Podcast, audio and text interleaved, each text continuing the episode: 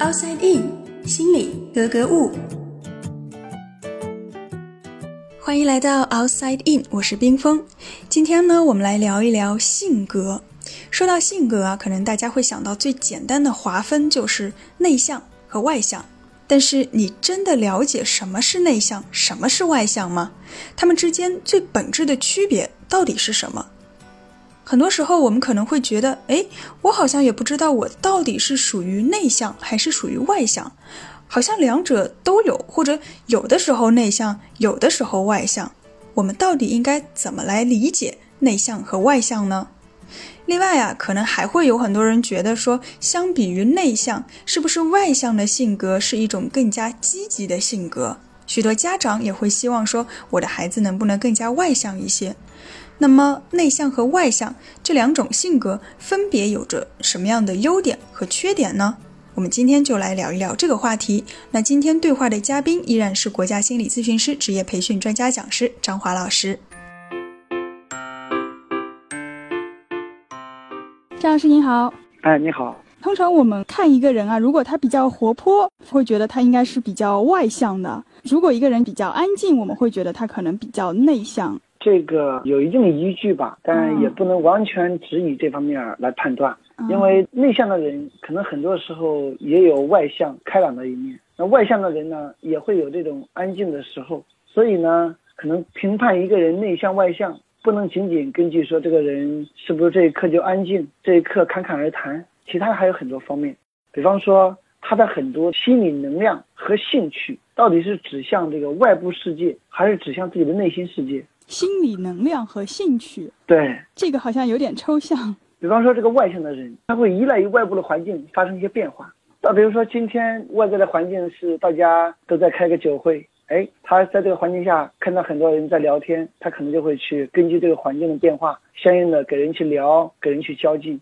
比如说，现场可能需要调侃一下气氛，那他就很主动的根据这个现场，自己去主动的找人去聊，把这个气氛弄得嗨一点。根据这个外在的这样一种环境，他会比一般的内向的人呢，更能够快速的去适应这种环境，指向这种环境，是会主动的去融入这样一个环境当中。对，内向的人可能就是一种被动的融入。内向的人呢，通常情况下，在这样一种场合下，他通常呢会指向自己内在的一些思想、观点和行为，所以他们很多时候都是精神性的，他们也想交际，可能只是在内心深处去思索、去考虑这个问题。去感受这个问题，但不一定实际去行动做这件事儿。在心理学上有没有明确的定义，说什么是内向，什么是外向？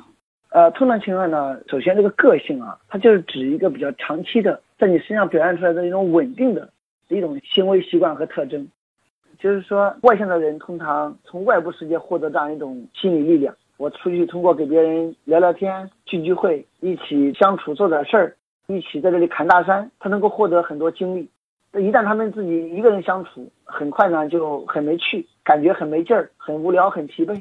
但内向的人却不一样，他通常会当一个人的时候，越是一个人的时候，越是独处的时候，越是静下来的时候，他越是能够恢复自己的这种心理能量。跟别人聚会可能是消耗能量，对，对他们来讲，让他们去聊天、去聚会、去一起做事儿，他们觉得是在耗竭他们的能量。所以越是给别人在一起，他就越容易感觉疲惫。越是自己待着，他反而很精神、很开心。但是呢，也不是绝对的。内向的人呢，他大多数时候喜欢安静，也通过这种安静呢、独处呢，能够让自己养精蓄锐、获得能量。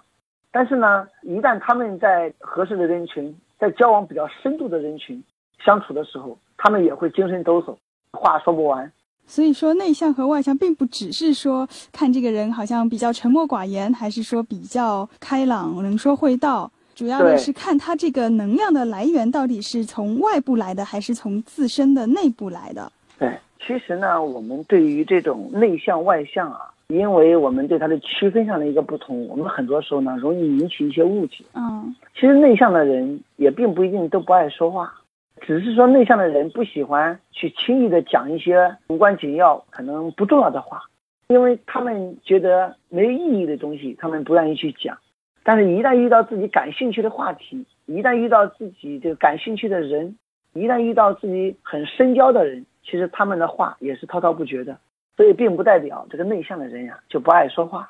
很多人可能会觉得内向最大的一个特征就是会比较的害羞。呃，这个呢，其实也是一种误解。其实内向的人并不一定代表着他们就是害羞的，因为往往内向的人，你要让他们去很放开的去讲话，并不是说做不到，而是说他必须觉得这个东西有必要讲，有意义讲。嗯，也就是说，你让我跟你发生互动，你让我跟你去交往，你需要给我一个理由。一般他不做无理由的事儿，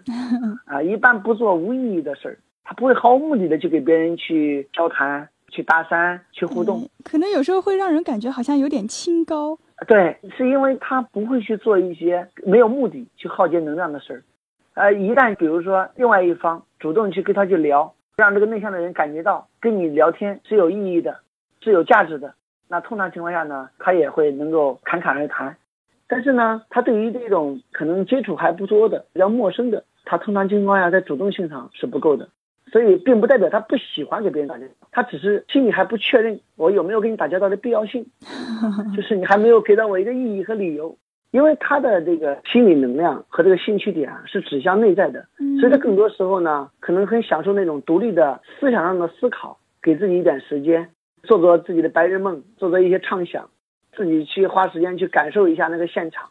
所以呢，他们喜欢独自去解决问题。一般情况下，你找不到一个分享给别人的理由，通常他不大会去给别人去做这样一个互动和分享。可能遇到问题也是会比较喜欢一个人思考，而不是去求助于别人。对对对，好像在大部分人的印象当中，外向的性格好像是比较好的，是大家比较推崇的。就比如说，有些孩子可能比较内向呢，家长也会让他们多到外面去锻炼锻炼，就是为了让他们更加外向一些。嗯，那这两种性格或者说是个性，有没有说哪个会比较好一些？呃，怎么讲呢？就是说，在现实当中，我们知道内向、外向可能各有各的好处。也就是各有各的优点，各有各的缺点。任何一个事物它都有个度。当我们走向一个极端、极端内向的时候，极端外向的时候，肯定都不好。嗯嗯。但是呢，从统计学上来说，这两类人都比较少。其实大多数人呢，都处在内外之间的某一处啊，只是偏内一些，还是偏外一些。你要知道，不管你是内向的人还是外向的人，都很难有对自己绝对的满意。你看，有很多内向的人。他对自己不满意，他会寻求咨询来帮助，说你如何让我变得外向一点，嗯，让我变得活泼一点。你看那个外向的人交往多好，那其实他们也不知道，有很多外向的人对自己也不满意，他们也在寻求一些帮助，说你能不能让我变得更成熟一点，能够控制住我的嘴，少说一点。觉得有时候言多必失，对自己不满意，所以内向有内向的力量啊，外向有外向的好处。只是这个社会当中呢，很多时候社会上呢会有一种说法，觉得外向的人是被社会所推崇的。对，那么为什么社会上会普遍的觉得好像外向的人更加受欢迎呢？因为这个在社会上啊，尤其在工作场合下，很多性格外向的人啊，他因为好交际、爱交际，往往呢在这个应聘当中，在职场当中可能会被多数的一些职位或者说领导所喜欢。所以呢，我们很多时候社会当中可能会认为说，哎，外向是更有吸引力的，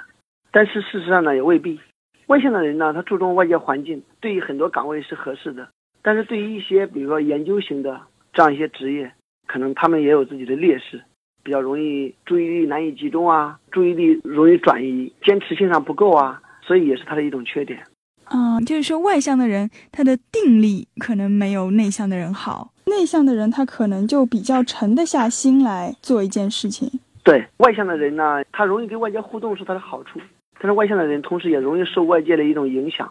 在这个和外界的互动的情况下，如果得不到他所期待的这样一种结果，那他们也容易没劲儿，比如说变得无精打采，或者出现很焦虑这样一种消极情绪。反而这个内向的人，因为好沉思，善于内省，很多时候他不会或者不愿意受到外界的影响。所以内向和外向并没有说哪个会比哪个更加好，对，他都有各自的优缺点。所以呢，我们内向的人啊，完全没有必要去否认自己。好的，谢谢张老师。好啦，希望今天的节目呢，可以让大家对自己的性格有一个更加深入和准确的认识。其实每一种性格都有它独特的优势，并没有说哪一种更好或者哪一种更不好。那我们与其说苦恼于如何去改变自己的性格，不如说我们来想一想，怎么样才能更好的发挥自己的性格优势。探索大脑，理解内心，Outside In。